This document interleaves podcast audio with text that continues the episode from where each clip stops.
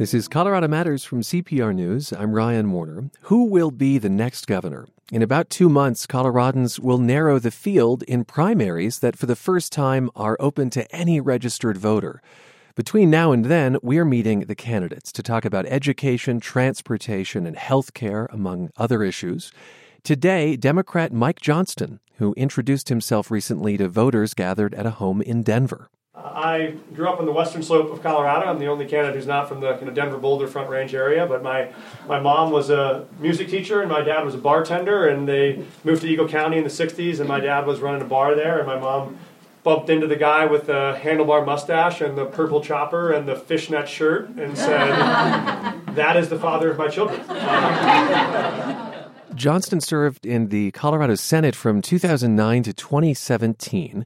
Prior to entering politics, he says his life was moving on a very familiar path. I eventually followed my mom into the real family business in our family, which was public school teaching. Uh, I'm proud that I'm a fourth generation public school teacher. Uh, I started my career teaching high school English, which was the one rule uh, in our house because my grandmother was an English teacher and my grandfather was a school principal. Uh, and then my grandfather ran away with the math teacher. So my grandmother always used to say, Baby, you can be anything you want to be, just not a math teacher. Johnston went on to make education reform a big part of his legislative career. There were highs and lows for him. He was the architect of Colorado's teacher evaluation system. He also fought for a statewide tax increase for schools in 2013 which voters defeated resoundingly. Mike Johnston, welcome to the program. Thank you so much for having me. Delighted to be here. What's the single biggest problem facing Colorado, and how do you propose to solve it?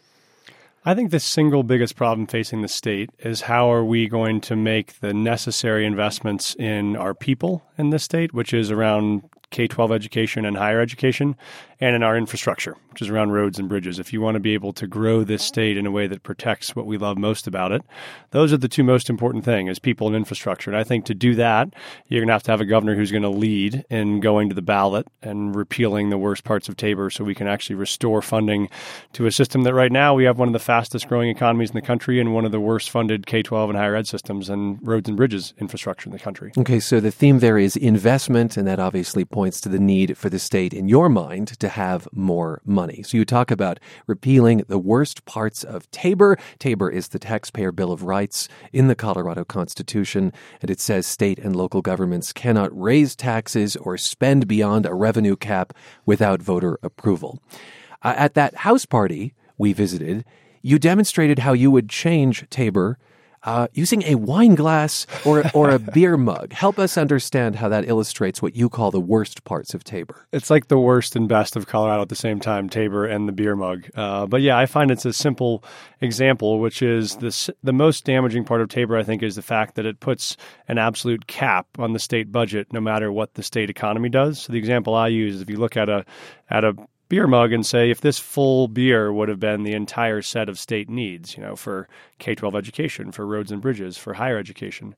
What Tabor does essentially is come and cuts a hole halfway up that glass, which means it doesn't matter how long you put that under the tap, that glass is never going to get full. You'll never fill the set of state needs because the beer will always pour out when you get to that hole in the glass. And so my proposal has been you don't have to raise taxes, you simply tape up the hole in the glass, which is what people that follow this would call debrucing uh, the state or allowing the state to keep the revenue that's coming in under the current economic recovery. This would require a vote of the people statewide. It would. You'd have to go to the voters. I propose you do it in 2020, which will be a historically high turnout election, I think, for this state presidential election. Presidential election. All right. There are those who would argue that more money in the hands of citizens, not government, is how you create economic development. What would you say? I'd say the CU School of Business did a projection of what Colorado's future will look like economically, and their projection is that the economy will start contracting as early as 2019, not because we don't have great businesses here, but because we're going to be missing two things. One is the people with the skills they need for the jobs that are emerging, and the second is infrastructure that you can move goods and services around the state on. And so I think if you don't fundamentally have infrastructure and talent, that's going to be the biggest gating factor to economic growth here. But if Tabor were to exact a negative effect on the state, uh, wouldn't we have seen uh, more draconian effects by now? That is, this is a state with low unemployment, I think uh, advocates of Tabor would say, uh, whose economy is doing well and where business is thriving. So I think there are ways that we've kicked the can down the road as far as we can right now. What we also see is we have 20 billion with a B billion dollars of backlog needs for roads and bridges that are crumbling over the next 20 years. We have, you know, 300% increases in tuition at higher ed institutions over the last 10 to 20 years, so college is becoming less and less affordable. We have, you know, billion dollar holes in K-12 funding each year. So yes, as we see now our teachers and our higher ed institutions are trying to do more and more with less and less as are our roads and bridges, but you're reaching the breaking point on those things. And I think now's the moment where we've outrun the capacity to still grow under Tabor. Okay, we will unpack transportation, education, all in this conversation. And why don't we start with education? Because you would funnel more money to schools. Education, a marquee issue for you. And yet, one of your opponents in the Democratic primary, Cary Kennedy, was endorsed by the state's largest teachers union, which said of her she aligns with all of the issues and values that our members share. I think this illustrates what appears to be a split in the Democratic Party, one that was very evident at the state assembly earlier this month. An education reform group that you're a part of was told to take Democrat out of its name. What does it say that there's such a disconnect between you and many of those in the family business, as you put it, and that is teaching? Well, I'm very proud of the fact that we have a deep well of support from teachers across the state, including the teachers I worked side by side with as a principal here and the union presidents I worked with who are big supporters of mine. And yet not the statewide union. And I think what you focus on, what we focused on now is the most significant challenge facing the state going forward is the same, which is how do you actually fund schools, whether they're district schools or charter schools that are both public. What I think you've seen in this debate is when resources get scarce, folks start fighting over the crumbs off the side of the table as opposed to solving how you fix the biggest problem there, which is funding resources resources. Uh, so, I, of course, you know, I believe there are things that um, I'll take a stand on, and I'm willing to disagree with folks in my own party and disagree with folks on the other side of the aisle. That's and, why. And on I, education, where is that? Is that particularly in the investment in charter schools and innovation schools? Do you think? Uh, I think that what I think that there obviously we want to have choice for parents. I think parents have made clear they like to be able to choose different sides of school, different types of schools that are public. Uh, I oppose privatization. I oppose vouchers. I was the first to oppose Betsy DeVos's nomination as secretary. So I think there's a real wrong road to go down there. But I do think there are parents in Colorado who want public school choice as long as you hold charters to the same set of standards. I've also been the one to fight to say that charters ought to make sure they serve all kids and ought to keep their doors open to all kids. I ran a special ed facility. I ran a district center program for students with special needs. So I think that all public schools should keep their doors open to all students, but stu- schools that do that uh, should get funding and should get support. On Thursday and Friday, teachers across the state plan to walk out to protest low pay and what they say is often out of pocket expenses for work. They're buying supplies for their classrooms. Uh, are they right to walk out? Would you walk out with them if you were still an educator? They are right. And not only would I walk out with them as an educator, I will be there with them as a candidate. So I'll be joining this week because I think what you find is yes, when you ask what the impacts of Tabor are, one of the impacts of Tabor are we now have some of the lowest teacher salaries in the country here in Colorado. You go to a place like Montezuma County, where I was recently, you know, starting salary there for a teacher is $29,000 a year. That's barely above minimum wage. And so you have folks who will say, I was going to teach, but I decided to just wait tables instead because I can make more money money there. You can't find the best talent we need for the most important jobs in the state at that kind of compensation. So I do think that the long term weight of Tabor and others is starting to bear down on our schools, and they've been doing more with less for too long. You blame Tabor for a lack of education funding, and yet Tabor says, listen, if you want to raise taxes, go to the voters and ask them. You did that in 2013 you failed. Is, isn't that your failure, not Tabor's? Uh, no, I think we did exactly what Tabor asked us to do, which is to say, if you want more resources, go to the voters and ask for it. We uh, we followed it and took and made that request. The voters did not want to do a tax increase at that stage.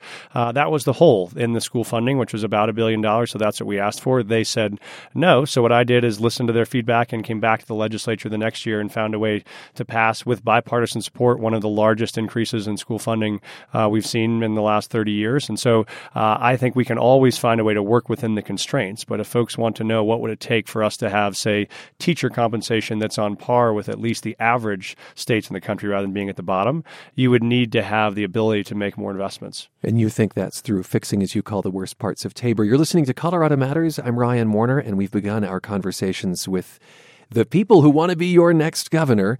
Uh, we're starting with Democrat Mike Johnston. We have talked uh, briefly about workforce training. Mm-hmm. And one of the programs you're touting is called the Colorado Promise. In essence, it's a kind of educational national guard. Um, Coloradans of all ages, not just young people, would be able to go to school for two years and learn new skills debt free. And in return, they'd volunteer for Colorado in some respect, giving back.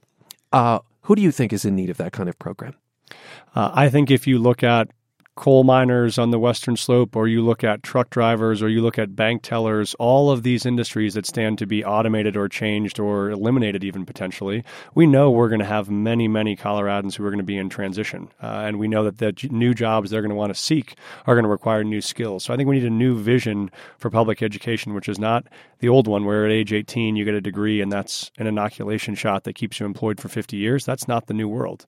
The new world is you got to change jobs eight to 10 times over your career and those need new skills. So we want a way for everyone to be able to get access to those skills at any stage of their career when they're making those changes. You would use online sales tax to pay for the bulk of that, uh, a tax that the state is not yet currently fully collecting. Okay, transportation. According to CDOT, there's a $9 billion shortfall for transportation needs. Republican lawmakers say the money is already there. The state just has to make it a priority. But uh, if some sort of measure were to get on the ballot, perhaps alongside your name, uh, asking for a tax hike for transportation. Would you support it?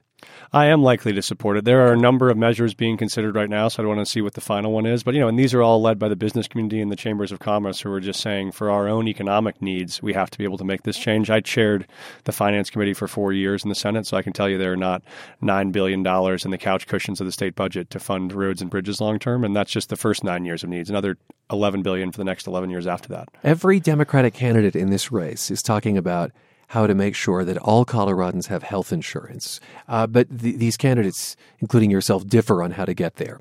Uh, so, Representative Jared Polis among the Democrats wants a single payer system. Former State Treasurer Cary Kennedy talks about a public option for anyone through Medicaid, or, as both she and Donna Lynne suggest, through the plans offered to state employees. Your proposal is more tailored than that. People uh, who have to spend more than 10% of their income on a plan could buy into a Medicaid public option. Why that more targeted approach? Because what we want to do is we want to provide choice in all the parts of the state where people don't have choice, which is what's driving up prices. What you don't want to do is destabilize the markets that are working effectively. And so we've offered is a public option to buy into Medicaid in any places where the plans are currently unaffordable, which is do like you think the a Western statewide slope. plan would be destabilizing? I, I do think it would be. What you would see is a lot of private healthcare providers would probably leave the state. We'd have less choice. We'd have higher prices. You back a number of initiatives when it comes to energy, espousing what you call a clean energy economy that would achieve 100% renewable energy in the state by 2040. But on your campaign website, you barely touch on oil and gas, which is a huge part of the economy here. Uh, also, a source of a lot of tension in Colorado. As governor, is there anything you'd change about how oil and gas is regulated by state or local governments? I think there's quite a bit of work to do. And actually, we just released a new part of our plan this week, so you may just see it. Uh, but yes, we've come out and said a couple things. One is long term, we obviously have to move the state to 100% renewable energy, so that's our big goal. But in the short term, we have to do far more to protect public health and safety. So I've said, yes, I think you have to push back setbacks uh, statewide. I think you should not allow folks to drill in places that are environmentally sensitive, like the Thompson Divide or the sand dunes. So further setbacks. Yes, I think they've already been moved. Yep, I think they need to be those need to be pushed back. They need to be pushed back statewide as one. I I think you don't want where neighborhood by neighborhood, county by county are separately negotiating against oil and gas companies to see who gets the lowest setback. I think there ought to be one statewide setback. And what uh, do you say to the people whose property is, is underground and taken by that, who don't have access perhaps to their minerals as a result? I don't believe that you can ban people's access to those minerals. I still believe they have access to recover them. But right now, we know, and I've visited with these companies. Right now, you know, they're they're running two mile horizontal drills underground to be able to get to minerals. So a 500 or 1,000 foot setback is not going to make it impossible to get to those minerals. It just means you have to keep away from schools and homes. Did you want to get to perhaps one other proposal for oil and gas? Yeah, I think the other one is we all clearly have to uh, cap the more than a thousand orphan wells around the state, which are the kind of leaking wells that caused the home explosion in Firestone, where I spent some time with families. So that ought to be the responsibility to get those all capped and plugged, and then we ought to make sure we get to zero leakage along all those pipelines, so we don't have more and more families worried that if they go into the basement to fix a pilot light, they might have their home explode. Briefly, to guns, you would ban bump stocks, create gun violence restraining orders. Uh, but at least one candidate in this race has called for a ban on assault style weapons like the AR 15. You have not. Why not? Uh, I have actually. I was the first one to come out and call for a ban on it. We had the dis- discussion in the debate, and I've said yes, of course, I would ban assault weapons. But I think the more important thing to watch is the size of the magazine. Because if you look at just two high profile shootings in Colorado, of course, the Aurora Theater shooting, 100 round magazine on an AR 15. But if you just ban the AR 15 by itself, you still have the Columbine shooting where you had a shooter who walked in to a high school with a handgun with a 52 round magazine in it. And if you have handguns that still carry 52 round magazines, that is the real thing to watch. So I was proud to sponsor the ban on high capacity magazines. Every Republican candidate said they would repeal it.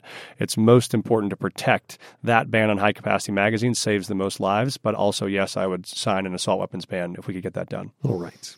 I want to go back to something you said at that House gathering in Denver. Uh, you were discussing how your campaign is financed.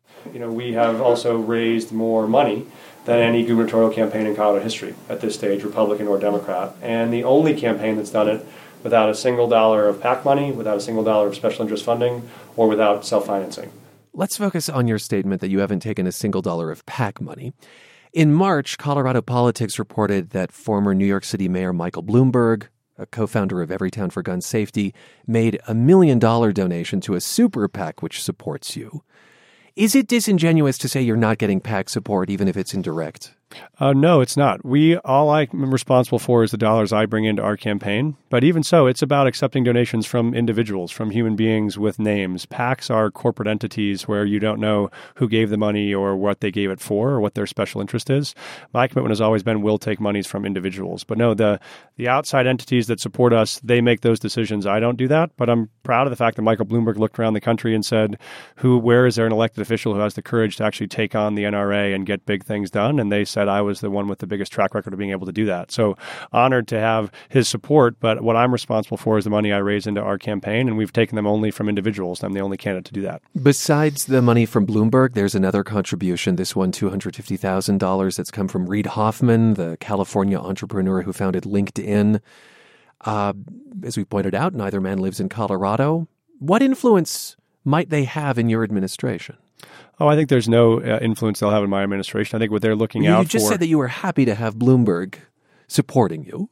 Mm-hmm. Uh, so he'll have no influence? So what I think those people support is they're looking for leaders with track records of accomplishment, and they want to support those people that have the courage to take on hard fights and win. I think they don't find a lot of political courage when you look around the country, and I'm the only candidate in this race who's taken on the NRA twice and won twice. And when the NRA came to threaten me that my political career would be over if I had the courage to take those stands, I didn't say, "Oh, I'm worried about that." I said, uh, "That's not my concern. My concern is not going to more funerals for 14 year olds." So I think people are looking for in this moment around the country where are their leaders with political courage who will take real stands on things that matter. And I think that's in, a, in an era when more and more leadership is going to be taken by governors because the federal government is less and less successful. You're going to look to governors to make changes on the environment, on women's health, on gun safety, on education. All of the major innovations in this moment are going to come from the state. So I think where folks used to look at U.S. senators as a national investment, I think folks now are looking for governors to lead the country. You are in a strong position financially, but polling shows that you're behind both Jared Polis and Cary Kennedy.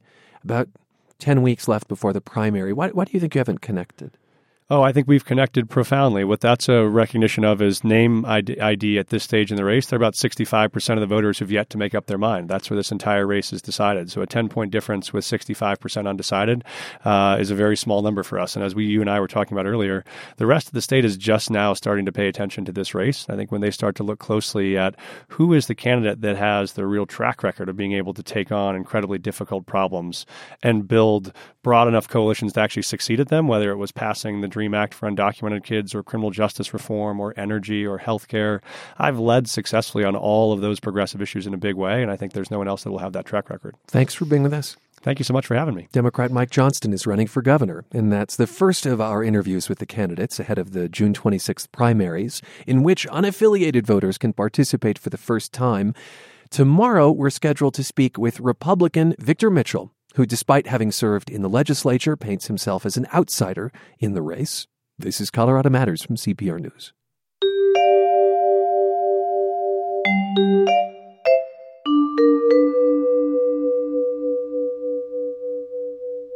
Journalists need a soul and a spine.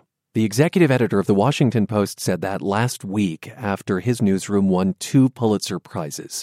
Marty Baron will be recognized this week by the Denver Press Club for a long legacy as an ethical journalist who holds the powerful to account. And we're talking to him now at a particularly difficult time for trust and the economics of this field. Marty, welcome to the program.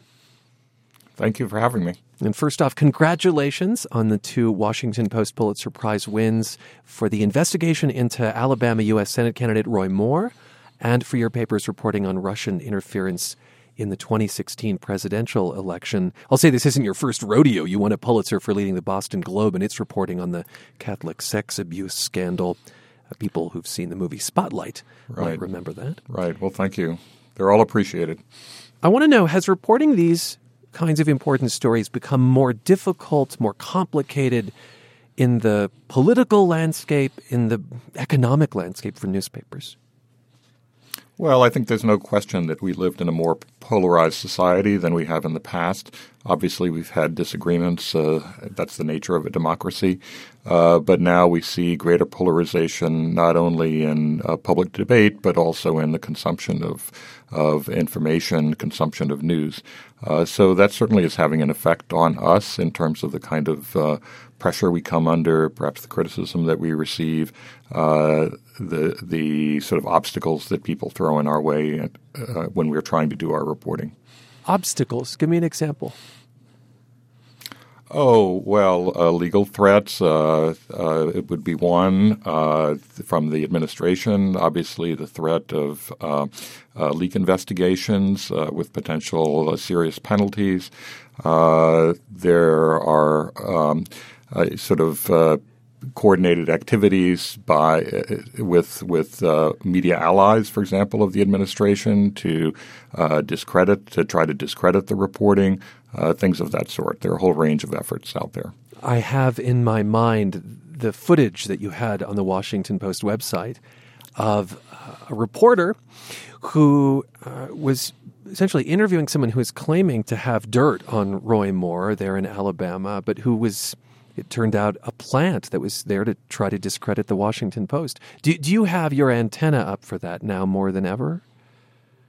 Uh, I think we do, uh, for sure. Uh, in that instance, there was an effort by an organization called Project Veritas, which uh, essentially has its, as its mission to try to discredit uh, mainstream media.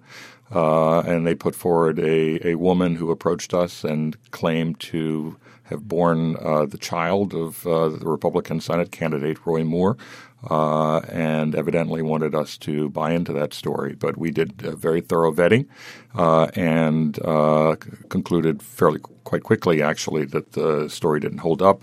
Um, and then we did our own investigation into what this particular woman was was up to. Uh, but these days, we're we're always aware that people are trying to engage in activities t- to uh, discredit our reporting uh, when our reporting actually is is truthful. All right, I want to harken back to your time at the Boston Globe and play a scene from Spotlight where Liev Schreiber, as you, is pressing your staff at the Globe to dig further into abuse allegations. Well, apparently, this priest molested kids in six different parishes over the last 30 years, and the attorney for the victims, Mr. Uh... Garabedian. Thanks, Eileen. Mr. Garabedian says Cardinal Law found out about it 15 years ago and did nothing. Yeah, I think that attorney's a bit of a crank, and the church dismissed the claim. He said, she said. Whether Mr. Garabedian is a crank or not, he says he has documents that prove the Cardinal knew. Uh, as I understand it, those documents are under seal.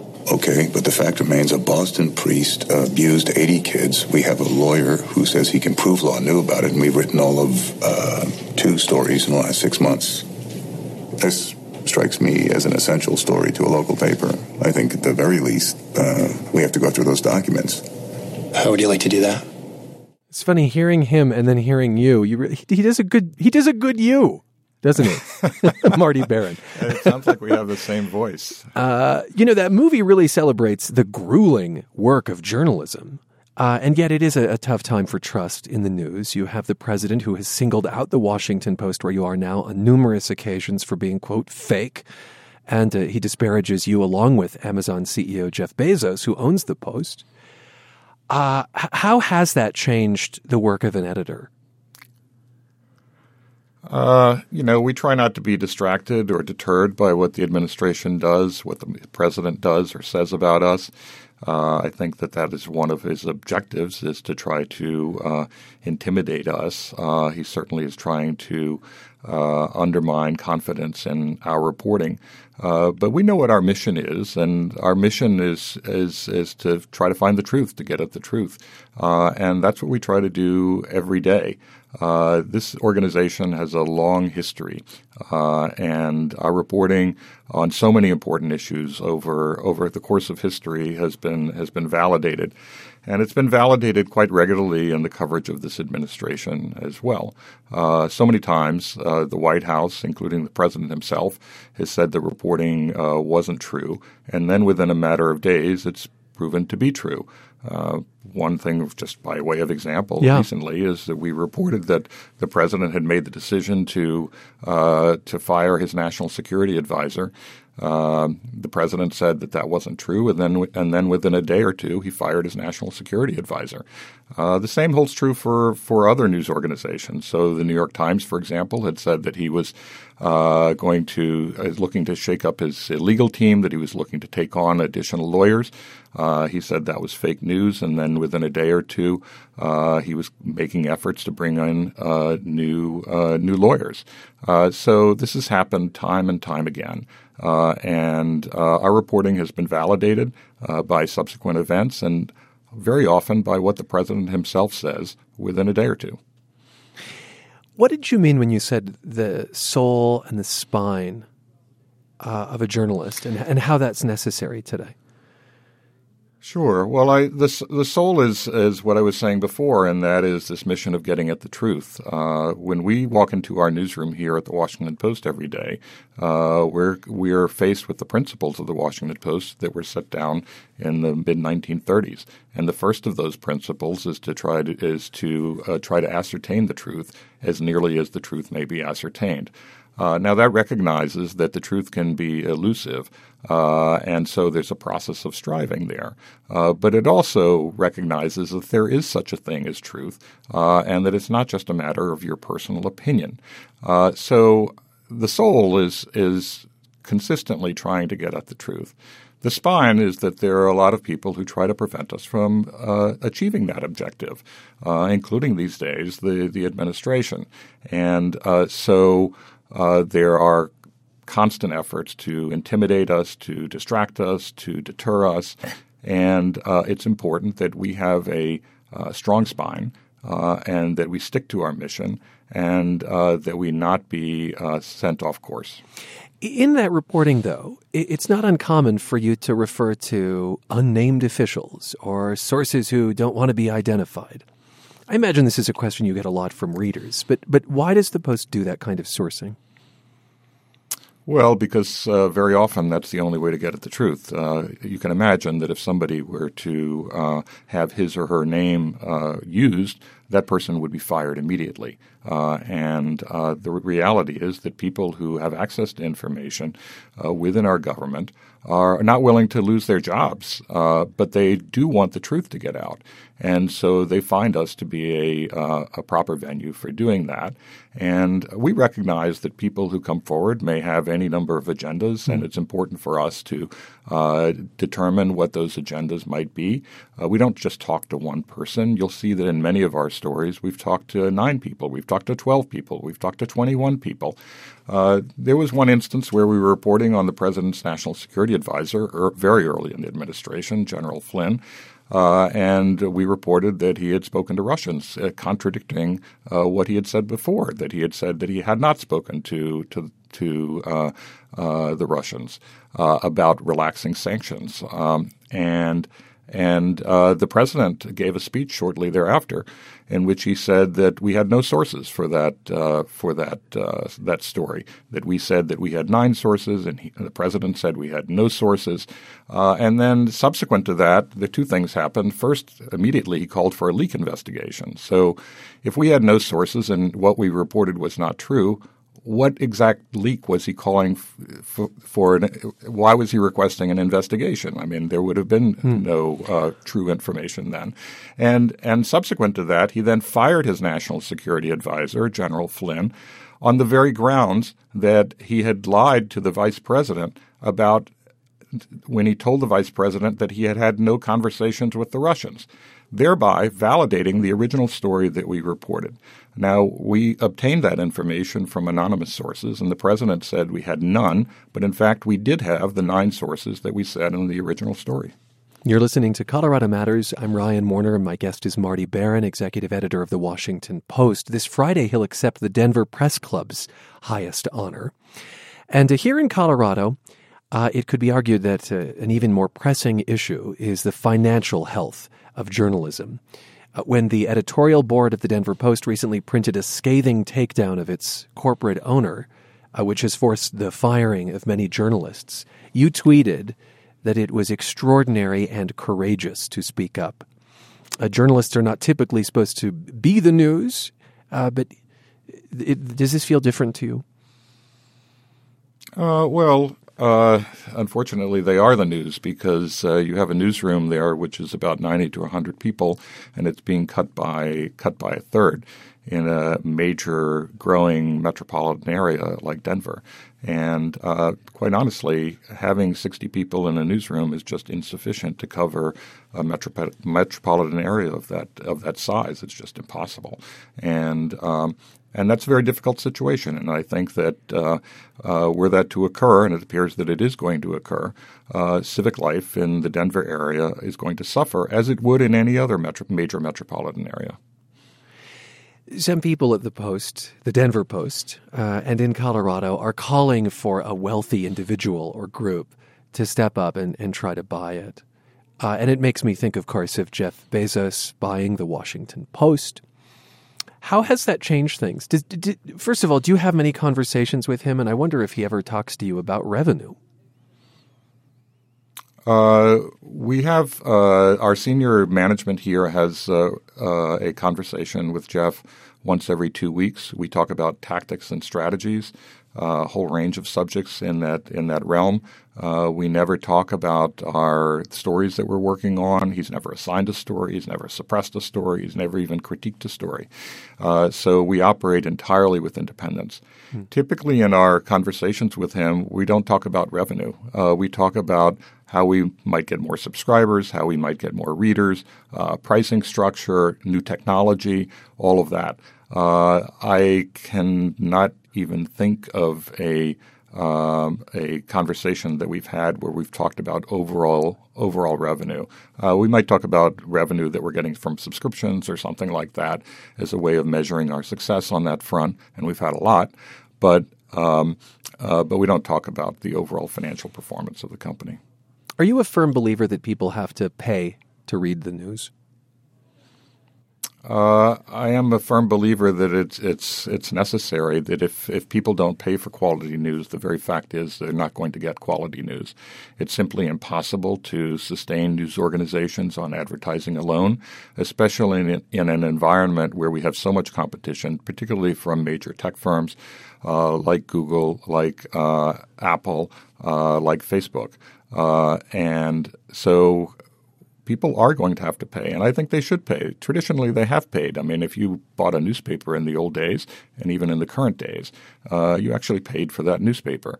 Now, there were always people who were standing outside the box, the newspaper box, looking in and reading the headlines on the front page, and they wouldn't put a quarter in the box. Uh, but we have we have many millions of people like that these days, uh, and they expect to actually get the news for free, and they just want to glance at a, couple of stories and uh, look at a few paragraphs. Uh, but the reality is that uh, if news organizations like ours, or like the Denver Post, or other newspapers around the country are going to survive, uh, people are going to have to pay for that for that coverage. Otherwise, there just won't be any coverage. That is Pulitzer Prize winner Marty Baron, executive editor of the Washington Post. He plans to be in Colorado later this week to accept the highest award from the Denver Press Club.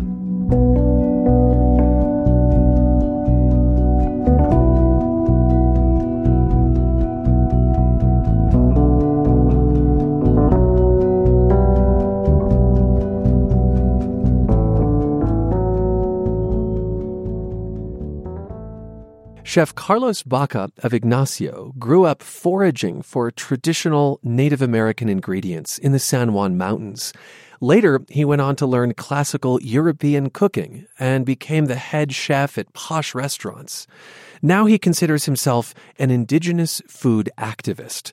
He says the loss of traditional foods threatens the very lives of his people, given illnesses like diabetes. Baca joins us as part of our series Five Stars to Food Trucks about how food and place are connected in Colorado. And Carlos, welcome to the show. Yeah, thanks for having me. What do you remember about foraging for ingredients as a kid? What were those days like? Uh, I remember summers with my grandparents and uh, laying down blankets underneath pinon trees and climbing up there and shaking nuts out and going home and roasting them. I remember my grandma handing us uh, bags and sending us out to find purslane for dinner. Purslane? Yeah. What is that? Uh, purslane is a it's just a little common weed you find all over the place. Okay. Uh, uh, or uh, bear root, which is is commonly known as osha. Yeah, bear root is something that I uh, have not been exposed to until hearing about you, and we actually caught up with you as you used it to prepare a dish. Begin grinding your bear root to season the water. Uh, root is a very strong medicine, and uh, the two things that people liken it to the most are almost a chili because of the spice it has, and also it's likened to maple syrup. How can something be both like chili and maple syrup? Tell us about bear root. Uh, well, so in harvesting those things, one, um, sustainability and an indigenous uh, harvesting are, are hand in hand. And so you always wait till it begins to seed because when you take the root, you need to take the, the seed head and replant it. Right? This plant takes 10 years to, to really form. oh my! And uh, depending on whether you're picking, picking it on a waxing or a waning moon, the taste differential is going to be extreme. From spicy, perhaps, to sweet. Yes, very much so. Bear root is a key ingredient in a recipe that you shared with us blue corn mush with pine needle syrup. This is a dish that I understand reminds you of your Dene and Ute grandparents. Yeah, definitely. Um, I think of you know blue corn um, and corn mush pretty much across the board for indigenous uh, nations across this country. It's considered a first and a last food. What does that mean?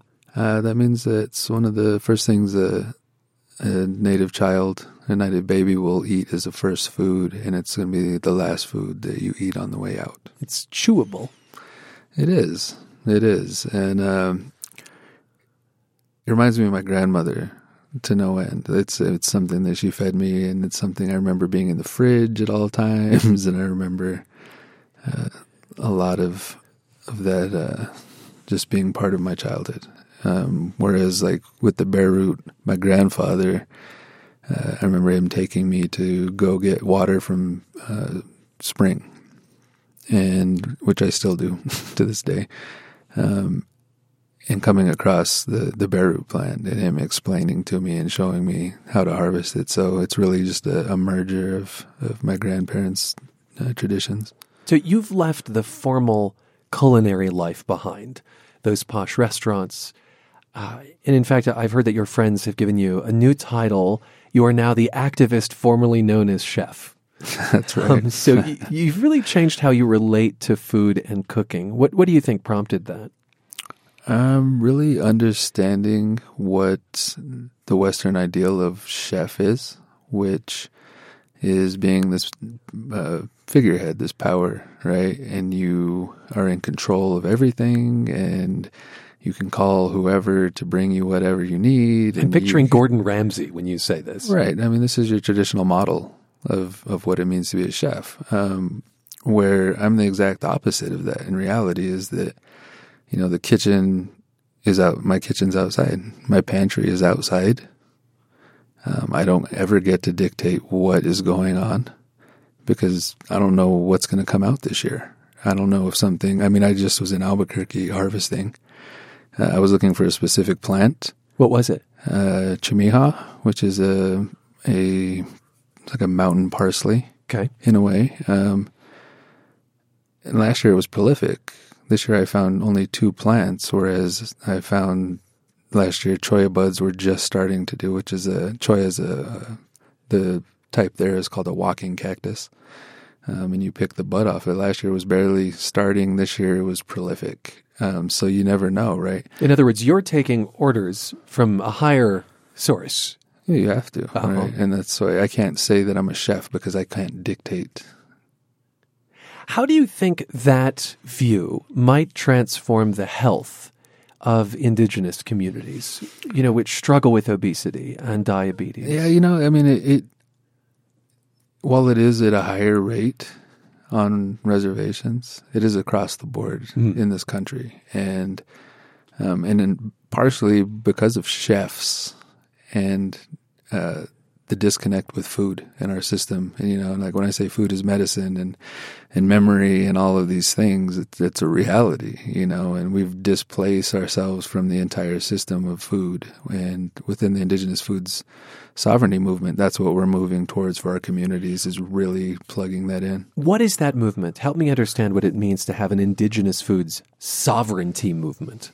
Well, uh, you have to get into the historical context of the warfare against indigenous food systems, which starts with boats landing on either end of this continent and down south. And, you know, uh, the crops were burned, things were illegal. Chocolate was illegal, amaranth was illegal at one point. Um, uh, chopping down all our orchards, killing all the bison, displacement, which takes you out of your food system and drops you in Oklahoma, right? So the, these Right. things. When you are uh, a people that moves about the country and then you are forced onto one parcel of land, that has to change what you eat. Yeah, Well, I mean, most most tribes were pretty stationary in that they were in a specific region, right? Yeah. So, if you take somebody from the eastern woodlands of uh, the New England region and drop them in Oklahoma, what does their food system become, right? Um, and so, basically, what we're trying to do is re uh, reorganize and reinstill our traditional not only foraging but agricultural methods and and become fully sustainable in and of ourselves. What does that look like in the Four Corners? Oh, in the Four Corners, a lot of awesome projects going on. Really, we have, uh, say, like Taos Pueblo. They have uh, Red Willow Farm, which is, you know, they do farmers markets and they grow food for the community, and it's also a learning center. Um, you have places like the Deep School, which is in the Chuska Mountains in Navajo, New Mexico, um, where the kids are learning from uh, in the indigenous perspective with Western perspectives outside of that circle, um, where they're growing their own foods and they have their planted their own orchard and they're learning wild foods. Um, you know, I mean, so they're learning from that through language programs, also mixed in with that and the agriculture. So it's you know, there's a lot of things going on here. It's amazing. You talk about food also as medicine. I wonder if in, in the waning seconds we have, if you might just expound on how that influences a meal you serve yourself. Uh, yeah, you know, I mean, it's like just just reiterating something we've been talking about with blue corn and bear root, right? I mean, you have this medicine infused with the sustenance, and therefore, um, you know, it, it, was traditionally that ideal as a, a winter food. Um, so if you're going hunting in the winter, you would have a nice little dried cake mixed with fat and berries and this, right?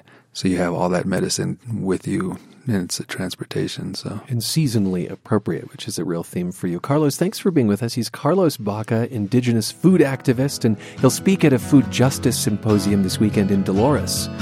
Baca is from Ignacio, Colorado.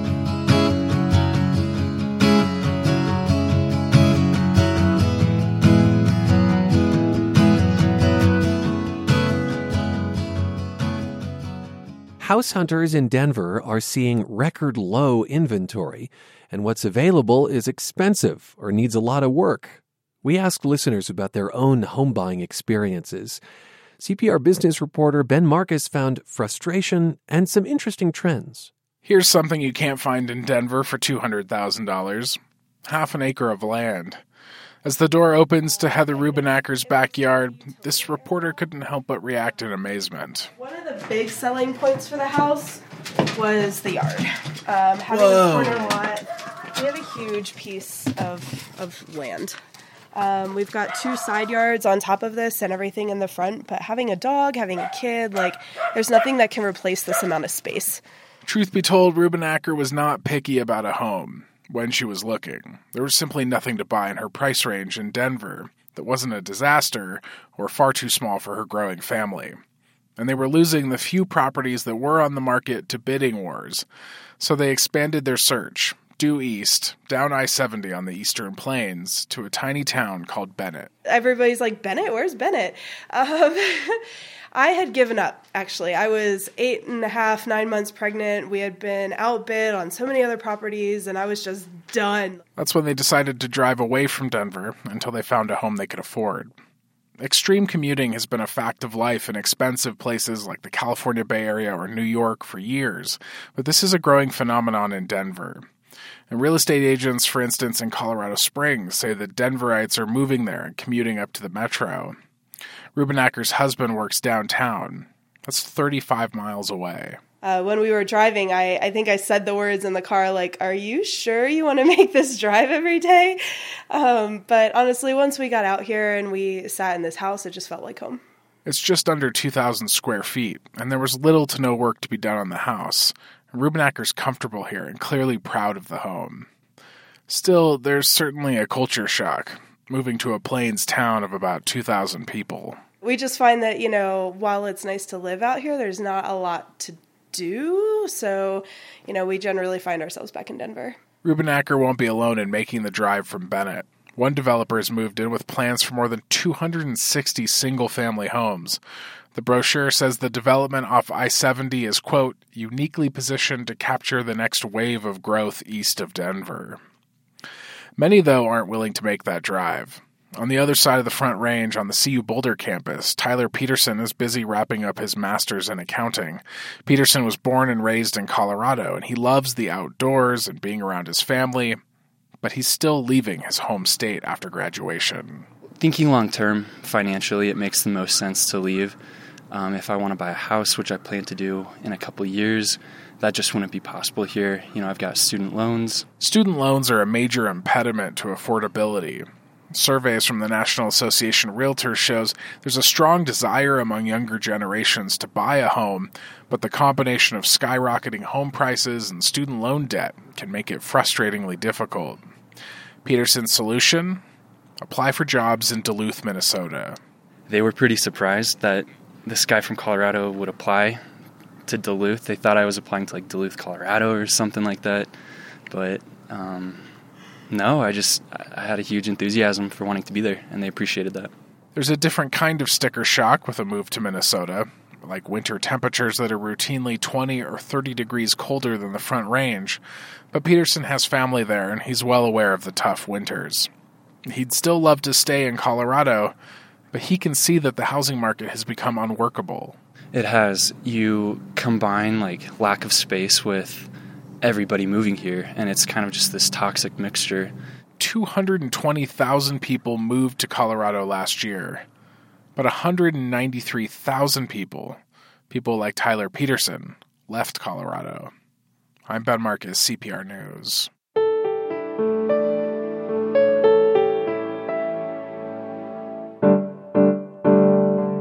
And it's time for us to leave you. Thanks for being with us on Colorado Matters from CPR News.